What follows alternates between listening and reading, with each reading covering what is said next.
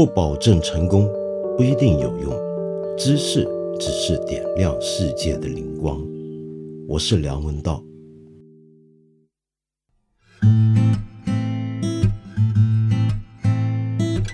做八分这个节目啊，我需要我的同事帮忙。比如说像昨天晚上，我就问问我的同事们，最近有没有什么重要的大家都在关心的话题呢？我的同事就给我介绍，不如讲讲国产电视剧吧。最近有一个国产电视剧，大家都觉得太精彩了，太好看，有很多讨论。这个电视剧就叫《隐秘的角落》。蓝蓝的天空银河里，有只小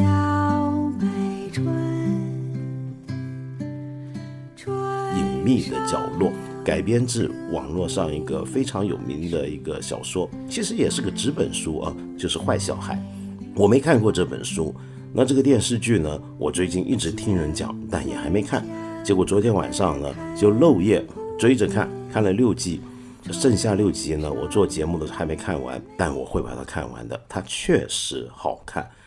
这个让我先想到一点啊，就是我不了解，平常我们国产电视剧干嘛要做那么长呢？动不动就几十集的，其实没必要。像这样十集、十二集的节目，我觉得就恰到好处。在一个有限的容量之内呢，可以不用有太多的脱秒，可以很精准、很利落的，在有限的时空的条件底下，去把一个故事讲好、讲饱、讲满，这是很难的一件事情。但如果能做到，那就了不起了。比如说像《隐秘的角落》，真的没有把观众当成弱智，而且更难能可贵的是，他居然过审。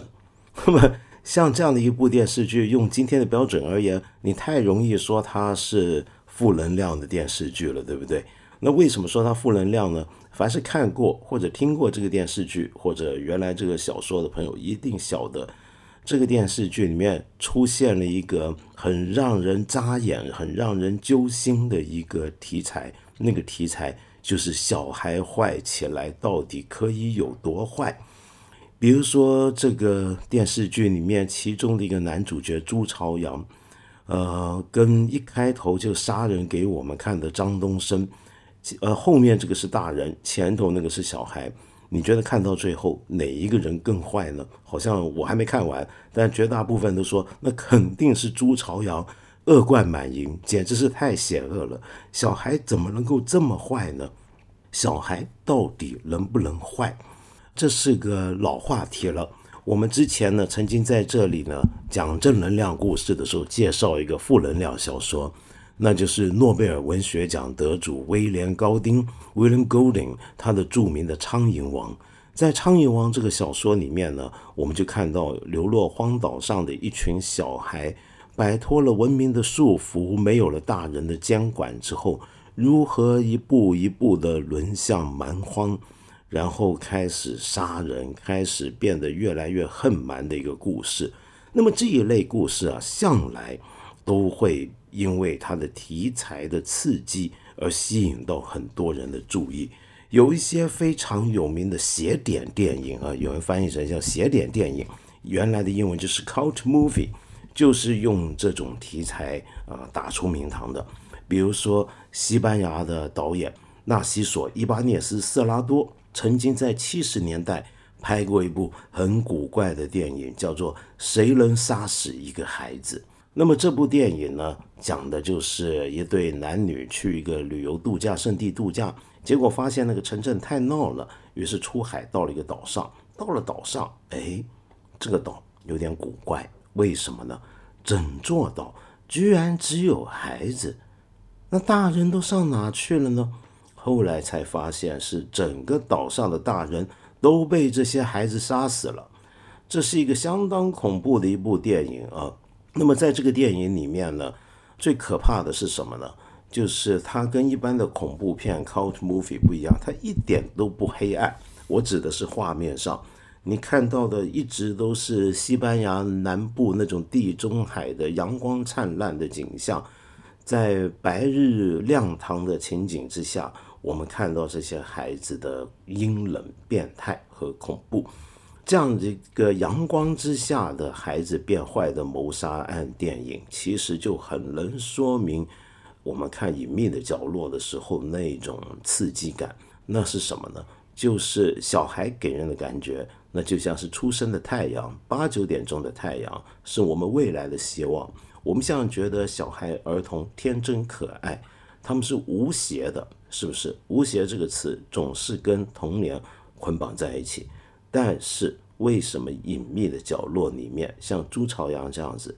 是一个学校里面考第一的一个天才好学生，在家呢努力的做个乖孩子，听他妈妈的话，但是怎么后来会让我们发现他的内心世界是如此阴冷？这到底是怎么回事？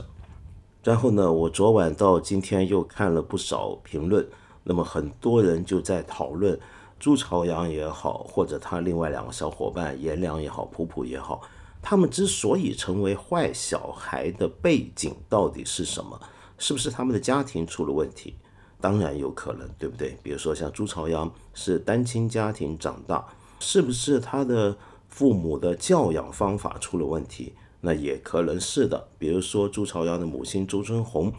那么就是一个愿意为孩子牺牲一切，所有人怎么看都觉得是标准好妈妈的一个妈妈，但是她就是要孩子听话，她就是把孩子当成她的生命，结果却反而完全忽略了自己的孩子到底要什么，情感上有什么需要，她只是一味的在给孩子她认为好的东西，要孩子做一些她认为对的东西。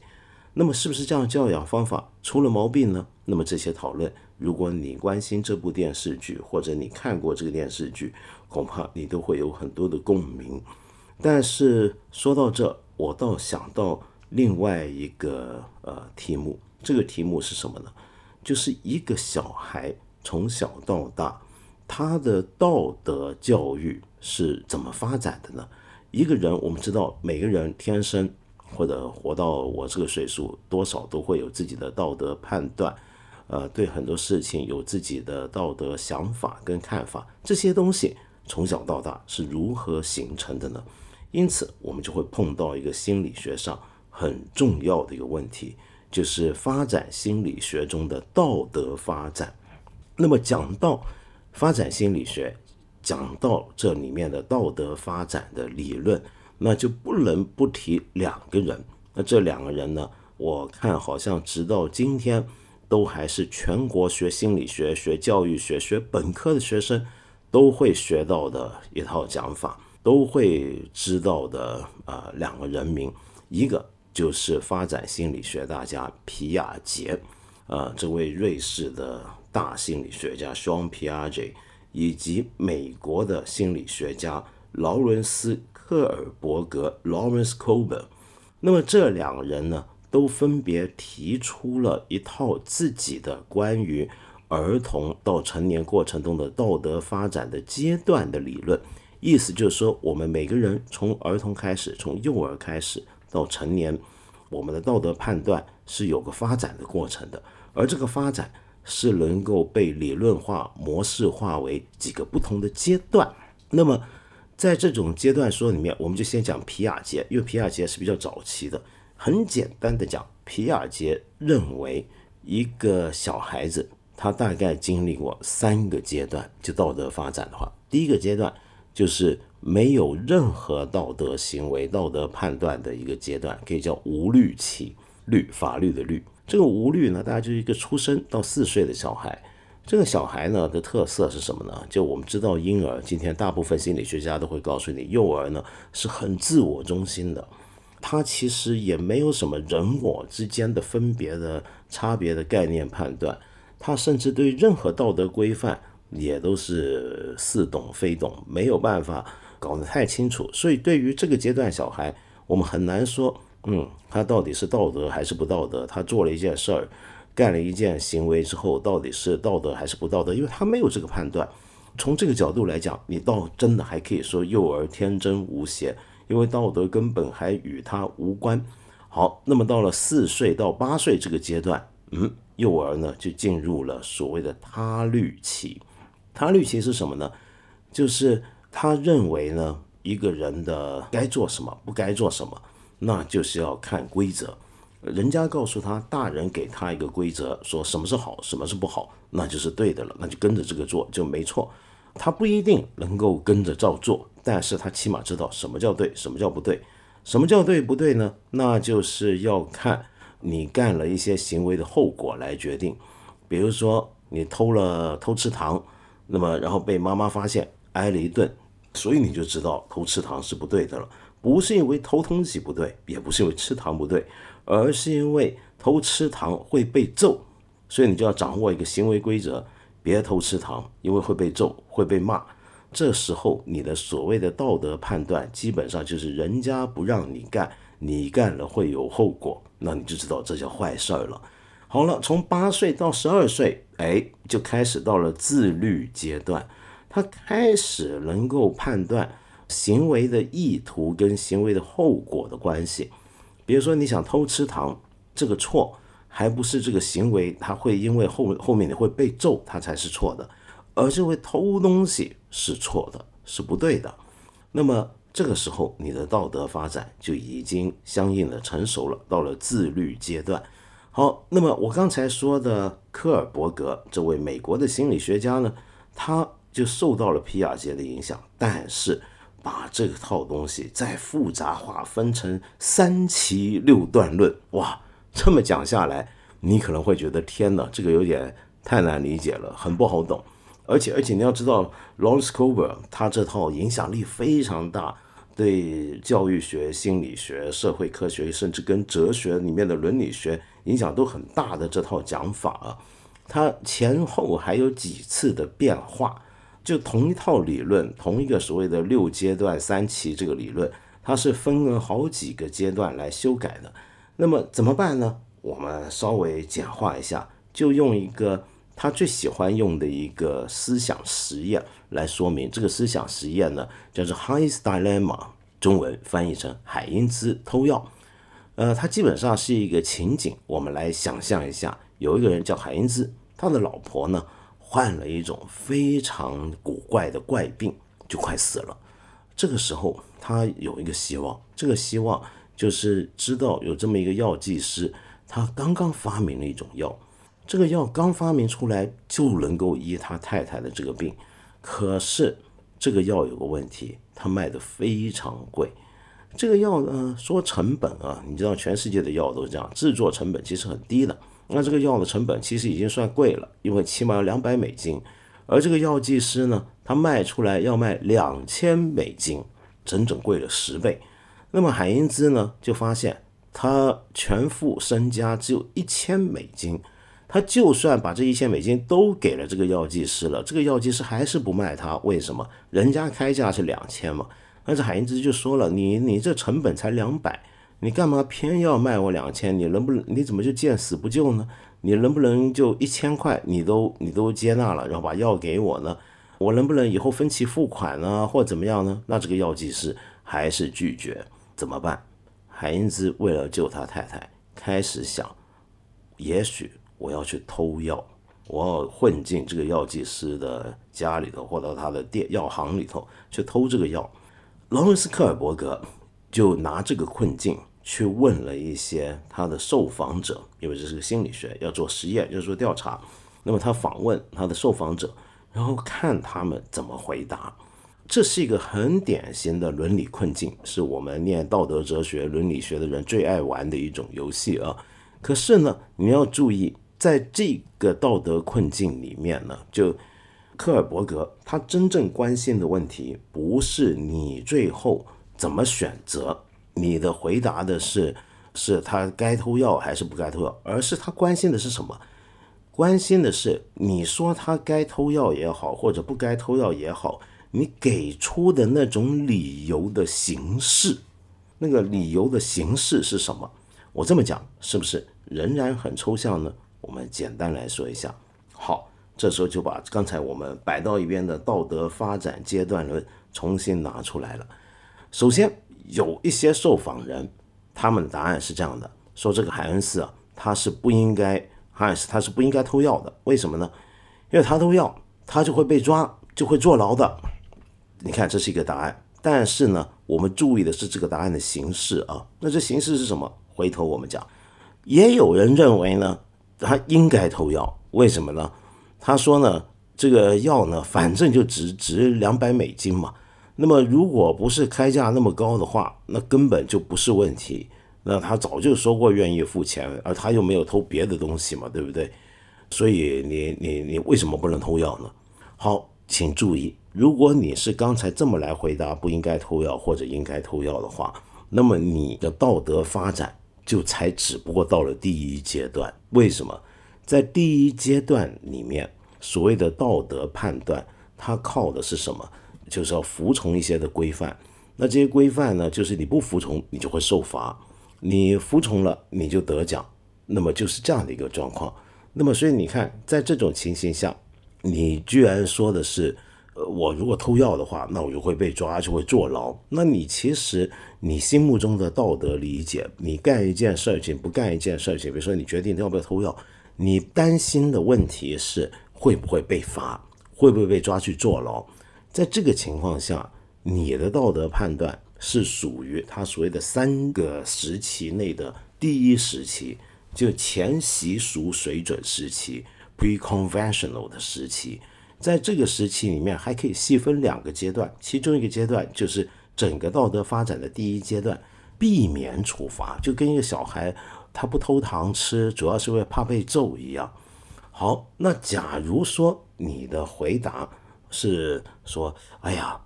这个不该偷药，为什么呢？偷了药啊会坐牢，坐牢可就惨了，坐牢那种惨法比死老婆还惨，老婆她死了就算了，我不能坐牢。那假如你是这么来回答为什么不应该偷药的话，那么你呢就到了这个前习俗阶段 pre-conventional 这个时期的第二阶段了。那是什么？那就是非常利己，就你心目中做一件事也好不做一件事也好，什么叫道德什么叫不道德，最后就是看我的好处，我是获损了呢还是获益了呢。但是假如你的回答是说哎，我这样子偷了药，我的妻子能获救，我老婆被救活了，那就活得好开心了，那那哪怕我坐牢那我还仍然很快乐，就算这么想你仍然是利己的阶段。为什么呢？因为你在乎的仍然是自己的快乐，就你老婆被救了啊，吃了这个药好了，那你现在就坐坐牢，坐牢是很苦，但是你老婆得救的那种快乐让你很幸福，你仍然关心的是你个人的幸福，你个人的福祉，你做一件事情不做一件事情，你考虑的是对你的感受，你的好处。好，我刚才说的这两个阶段都是 pre-conventional， 就是前习俗时期。前习俗时期呢一般被认为是非常儿童化的一个水准，是很多小孩都会这样。那么请注意这里呢，劳伦斯科尔伯格跟皮亚杰有个非常不一样的地方。皮亚杰呢是用年龄啊分得很清楚，你小孩到了几岁会进入什么阶段，但科尔伯格不，科尔伯格是反过来，他用你的道德判断到了什么阶段回过头来说你的发展的情况。那么他就发现大部分儿童都是我们刚才说那两个阶段，要不就是怕被罚，要不就想着自己的快乐自己的好处，那么这是一个很幼稚的一个道德判断阶段，这大部分儿童都处在这个阶段。而成人呢呵呵，也有些成人也只不过是到了这个水准。在这个意义上你可以说这些成人他的道德判断水准跟绝大部分的孩子是差不多的。好，那么再来就到了第二个时期，这个时期呢叫做习俗时期或者习俗水准时期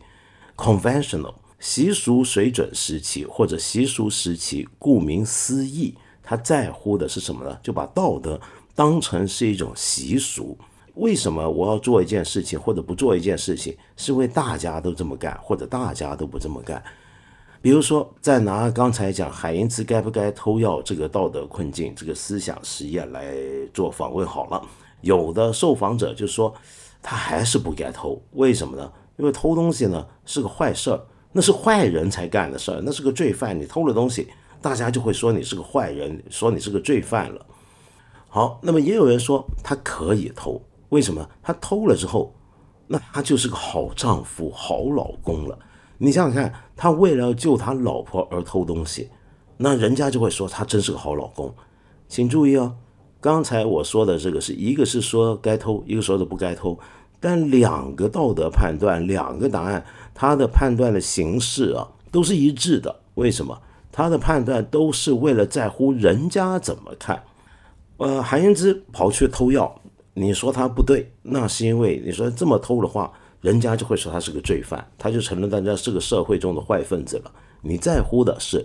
他偷与不偷是不是符合社会期望，是不是符合比如说乡亲伦理们邻里们大家怎么看他。你说他该偷，那是要满足大家对于一个好老公的期望。也就是说呢，他干一件事不干一件事，在乎的不是那件事儿本身好还是坏，而是人家怎么看。那么这个时期啊，在科尔伯格的道德发展阶段论里面是属于陈规习俗时期，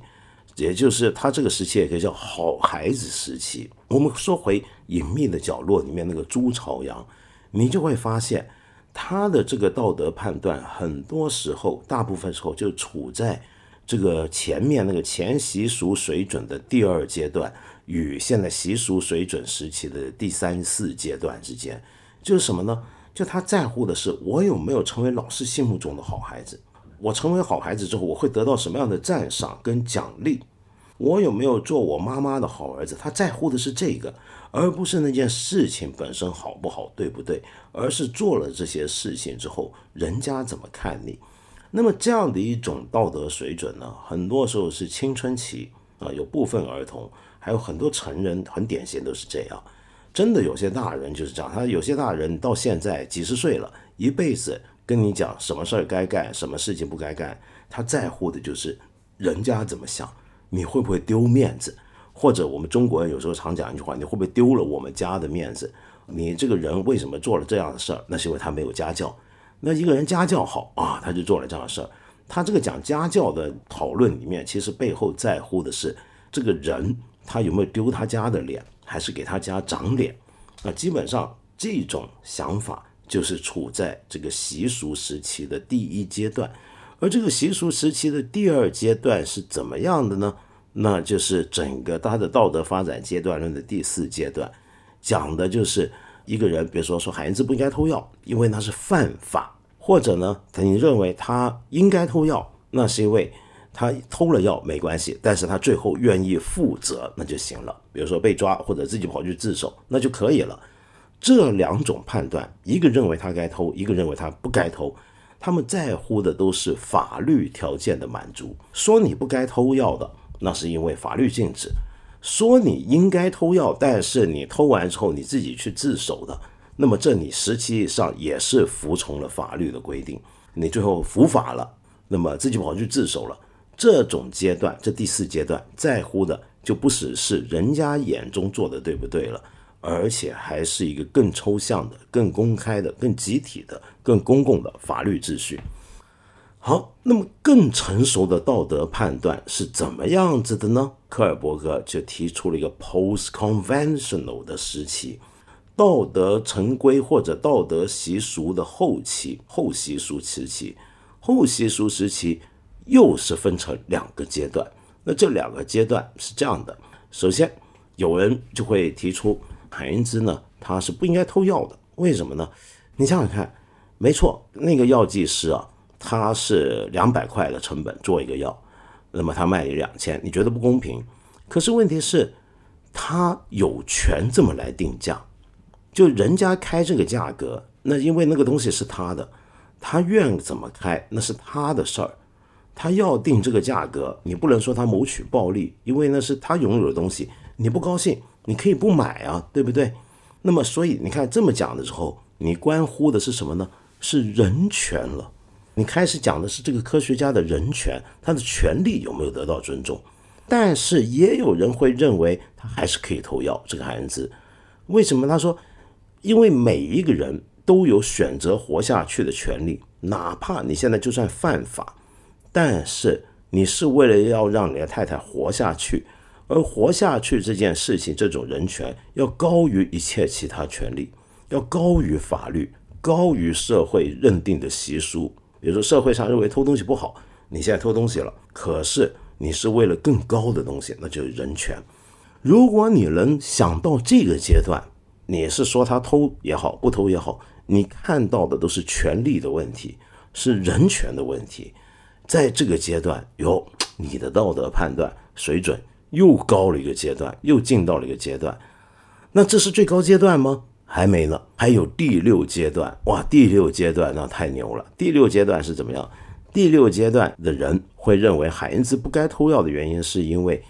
这种药啊很罕有，其他人可能都需要这个药哦。你现在不花钱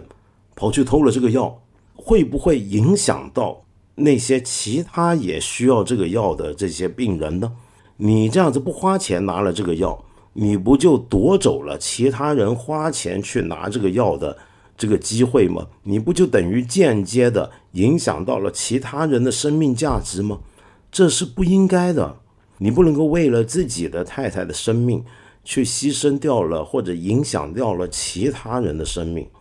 好，也有人认为海因兹呢还是应该偷药，因为拯救生命的价值要高于尊重一个药剂师的智慧产权跟财产权。他的财产权是重要，但是财产权比较重要，还是一个个体的生命价值比较重要。我们来做个价值衡量，我们认为生命价值更高。如果你能想到这个阶段，呵呵，那你大概就是个哲学家了，是个伦理学家，想事情的方法就是这种想法。那科尔伯格自己都说，他做的那些访问调查，其实发现很少人到达第六阶段。那所以我们大家放心，你没想道德问题想到这个阶段，那不是你的错，这是一种极少有人的想到的东西。几乎没有人，一个受试的就受他实验的人，是能够从头到尾面对所有道德困境问题都一贯的处在第六阶段的。但是科尔伯格他仍然认为这个阶段是存在的。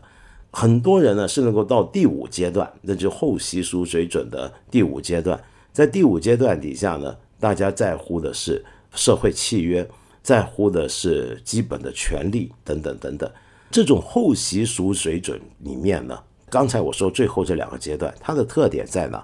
他认为做这种道德判断的这两个阶段人，他认为道德行为之所以是道德的，是因为原则上一件东西是对或错，是基于一个更高的道德价值或理由，而不是像前一个阶段那样只是因为他犯法不犯法，或者人家怎么瞧你。那更不是最低水准的头两个阶段，那是因为犯了错，呃，做坏事会被揍，会被罚，会被抓去坐牢，又或者说做了坏事呢，我自己会没好处，那是最低水准的道德判断。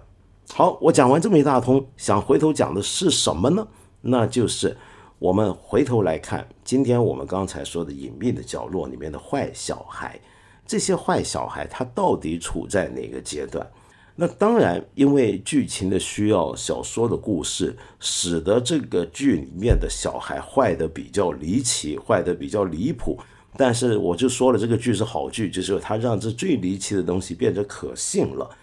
但是我们仍然能看到里面那些小孩，他的道德判断其实是处在呃很相应的水平的。就像朱朝阳这样的小孩，他关心的道德问题其实是超乎一般小孩了，他已经到了一个习俗水准，那是个青春期或者早期青春期的一个道德判断阶段，甚至今天还有很多成年中国人也都是处在这样的一个阶段。说到这啊，我们要来讨论了，一个社会或者一个教育，我们今天很关心，我们如何不让自己的孩子或者人家的孩子变成朱朝阳、颜良、普普这样的坏小孩呢？该怎么办？那我们教育当然很重要。除了教育之外，家庭啊，我们都说这重要，但更重要是什么？是你整个社会如何支持一个孩子的道德发展水准。假如我们整个社会的道德判断水平，或者我们相应的教育、家庭各种隐形的、非隐形的、成条文的、非成条文的社会习惯和制度都不支持儿童的道德判断往更高阶段发展的话，你又怎么去要求一个儿童他的道德发展能够逐步进展到更高的阶段呢？好，这就牵涉到另一个大话题了，这个话题呢，你一定听过。两三年前呢，武志红老师写的《巨婴国》这本书，呃，在谈巨婴的时候，这个概念恐怕都不需要我再讲了，大部分人应该都很熟悉。基本的判断呢，就是说绝大部分的中国人，哪怕是成年人，甚至是老年人，都还处在一个心智发展上比较婴儿的阶段。当然，吴老师呢是从一个偏向精神分析或者心理分析的角度来讲的。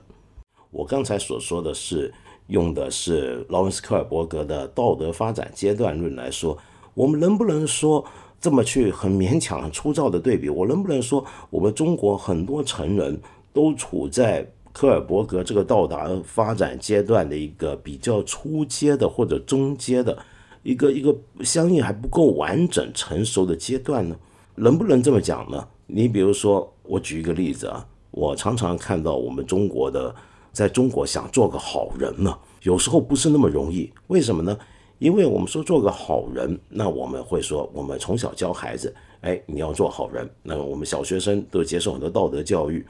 但是我一直担心的问题是，这些孩子他这个道德教育他表现好是什么意思？是因为他真能做个好人，他真知道什么叫好，还是他懂得回答什么叫好，他懂得表现什么叫好？后者呢，是种答题需要，是种考试的需要，是种为了征求学分升学的需要。前者则是更内在的，他要知道好人好事是什么意思。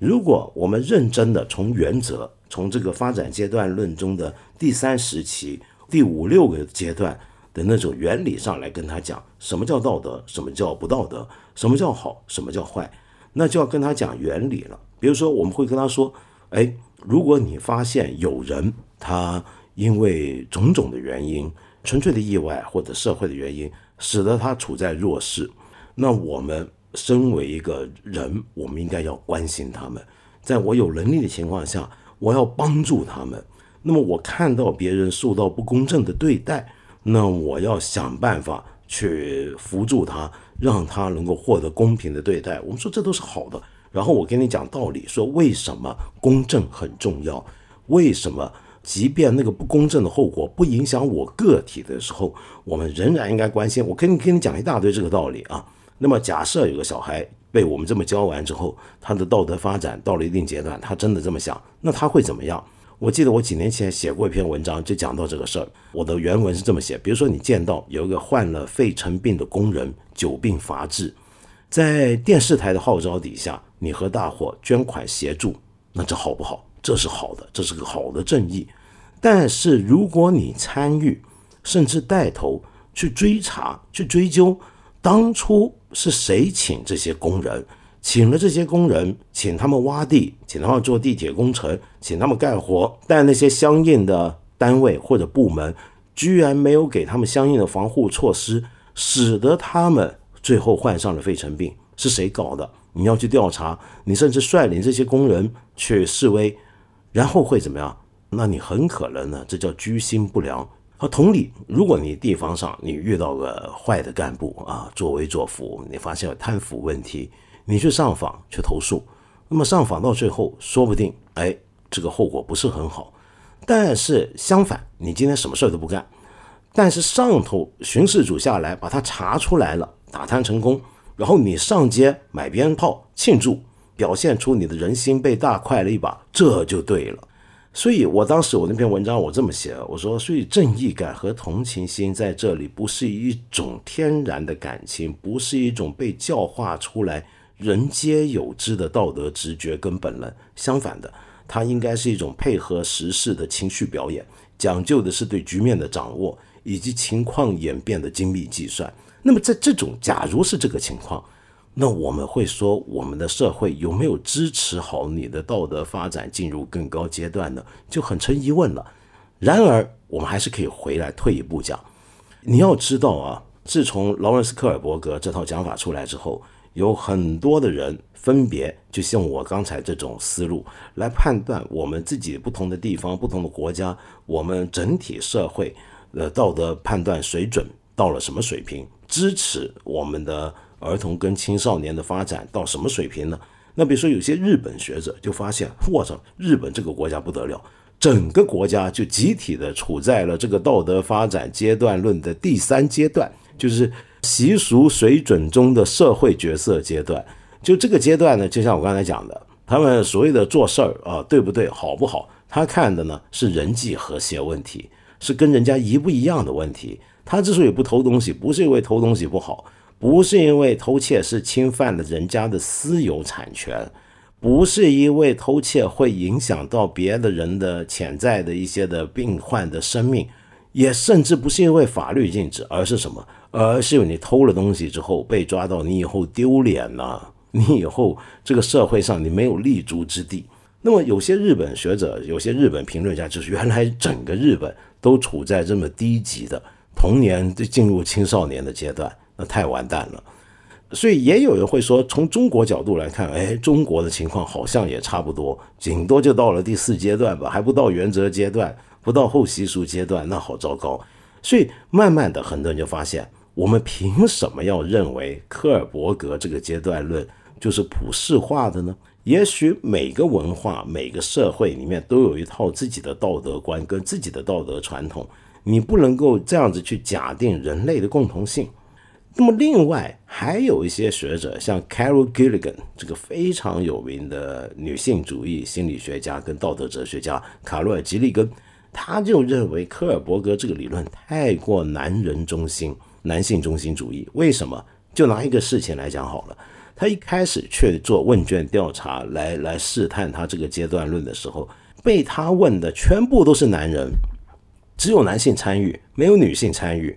那其实吉利根就说，哎，女性的这个道德发展啊，女性的道德阶段其实跟男性还是不太一样的哦。他就发展出一套所谓关怀伦理学的讲法，认为男性这套想法，刚才这个道德阶段完全考虑的是到越高阶段你越能抽象的讲道德的推理，道德原则。但是女性的道德发展的推动力，或者最重要的核心的主轴是什么呢？却是一种同理心，一种关怀。 OK， 所以他就认为这是不一样。当然这些东西呢讨论下去呢是会没完没了的，但是我觉得都很有趣。那如果你感兴趣，你可以自己找来看一看。那么我现在呢就在这里呢先回答一下，回应一些之前朋友留下来的问题或者是留言。首先是一位朋友叫 Alan Wong， 那么你说十六年前差不多这个时候快要高考，隔壁班同届同学晚自习的时候直接跳楼自杀，当晚学校和有关部门直接封锁消息，挨个班训话，不要对外乱说，说是影响不好，怕影响大家高考发挥之类的话。庆幸我的班主任很开明，和我们同学畅所欲言讨论两个多小时关于这个自杀问题和高考后人生的选择。因为这个讨论，班主任还被领导训话。现在想想，遇到一个好老师多么不容易。真的 Alan Wong， 我觉得你真是遇到了一个好的班主任。就像我们上集节目讲的啊，如果你的同班同学跳楼自杀，我们想想看一个小孩会受到的心理影响。你如果真的关心他的心理健康，你如果真的想让他以后不要有样学样，你应该要趁这个机会是要好好的跟他聊生命的问题，要开导他们，真的是要这么做的，要不然会对大家有很不好的影响的。如果只是因为怕有所谓的坏影响，最后大家考试成绩不会好，最后呢这个班把事情传出去影响不好，那就是像我刚才说的，集体在把大家的道德发展水平、生命教育的发展水平往后拉，往后拉的主要理由就是会这么往后拉，我们最后看起来没事儿，我们看起来是对的，这就是大家都是猪朝阳的水平，就是看起来是好孩子，看起来品学兼优，我们要的是这个。但是你当年老师给你做的那件事情是真真正正把你们同学当成是教育的伙伴跟对象，这是一个非常好的老师。尽管可惜他最后被领导训话，我非常盼望您当年那位老师现在仍然在教育界奋斗工作。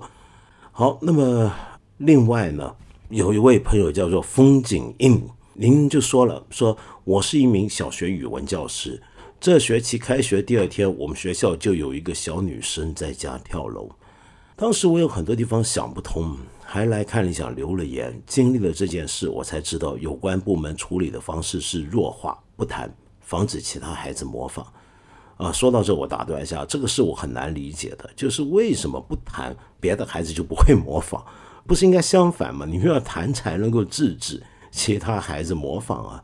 我继续念你的信。你说也知道了，每年孩子的非正常死亡数都很多，只是我们自己不知道而已。两个月过去了，你知道我们这有什么变化吗？各级领导说不要给孩子抓那么紧，也不要考试，特殊时期不学习，按他们小时候经验完全没影响，关键是孩子安全。疫情的一些事情不能吓坏孩子，班级的心理课要上好，所以似乎很多老师上课遇到调皮不听课的孩子，开始睁一只眼闭一只眼。知道孩子跳楼一事的很多家长一时间也成了惊弓之鸟，对孩子的照料是小心翼翼。现在语数课绝大部分孩子能跟着老师的问题走，但是美术、音乐这些课，更多的孩子开始做和课程无关的事情。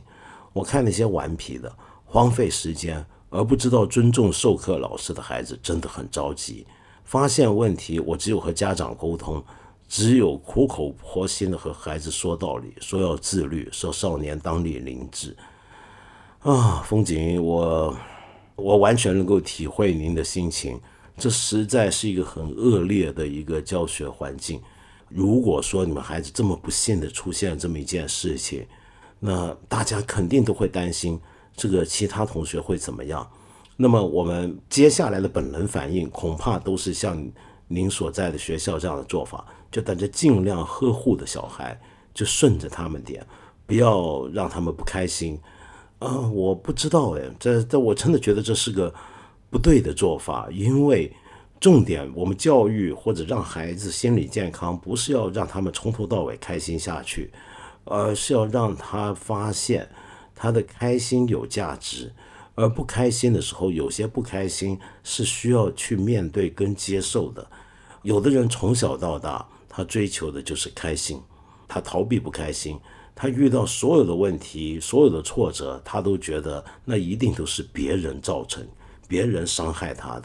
那就算你追问他，那你有没有做过什么事情，他的回答都是那就是相信跟认识了坏人。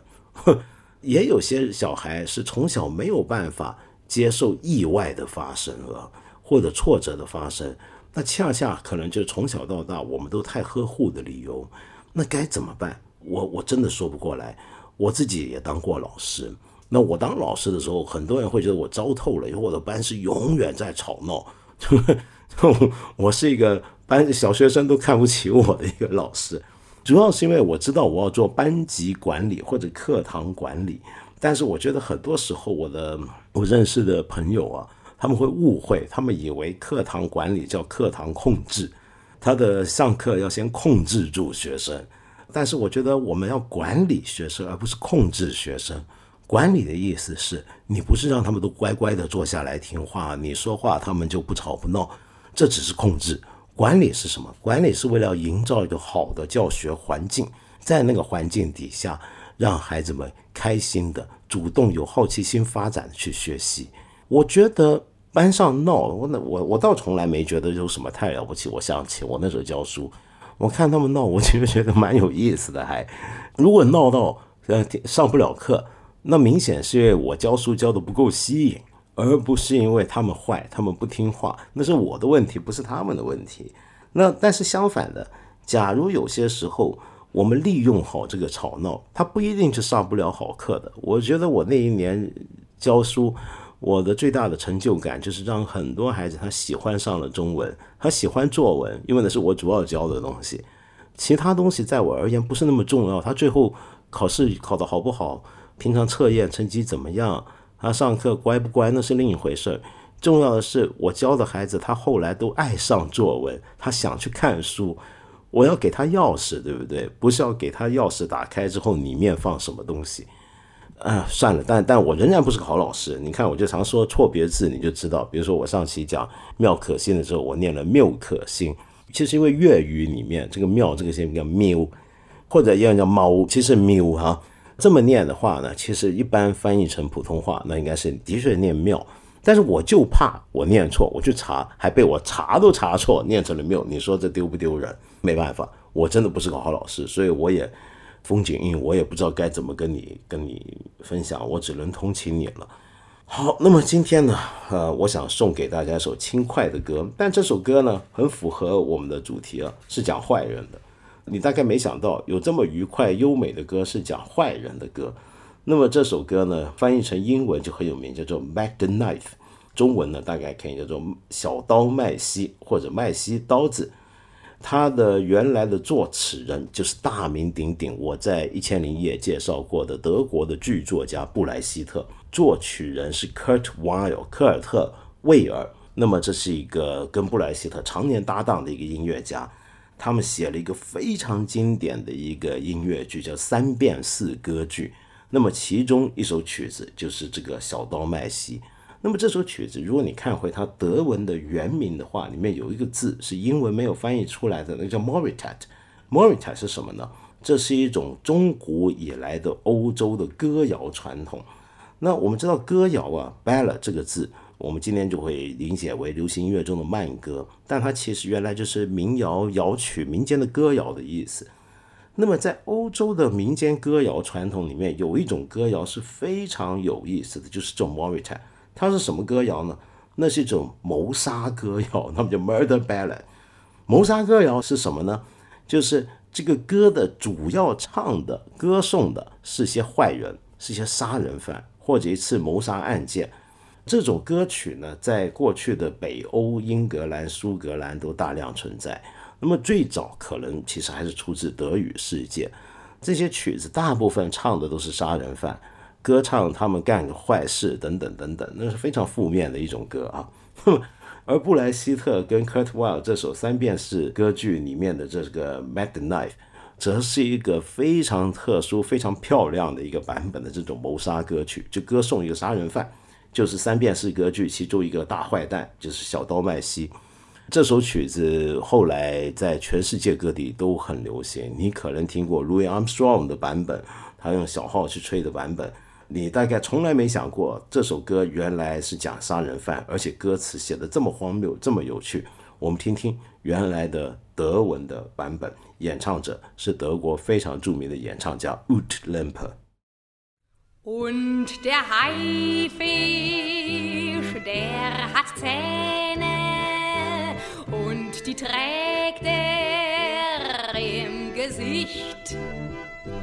Und McKeith, der hat ein Messer, doch das Messer sieht man nicht. An einem schönen blauen Sonntag liegt ein toter Mann am Strand.Und ein Mensch geht um die Ecke, den man Mackie Messer nennt. Und Schmulmeier bleibt verschwunden, wie so mancher reiche Mann. Und sein Geld hat Mackie Messer.nichts beweisen kann. Jenny Tauler ward gefunden mit nem Messer in der Brust. Und am Kai geht Mackie Messer, der von allem nichts gewusst.Und das große Feuer in Soho, sieben Kinder und ein Greis, in der Menge Mackie Messer, den man nicht fragt und der nicht weiß. Und die Minderjährige Witwe,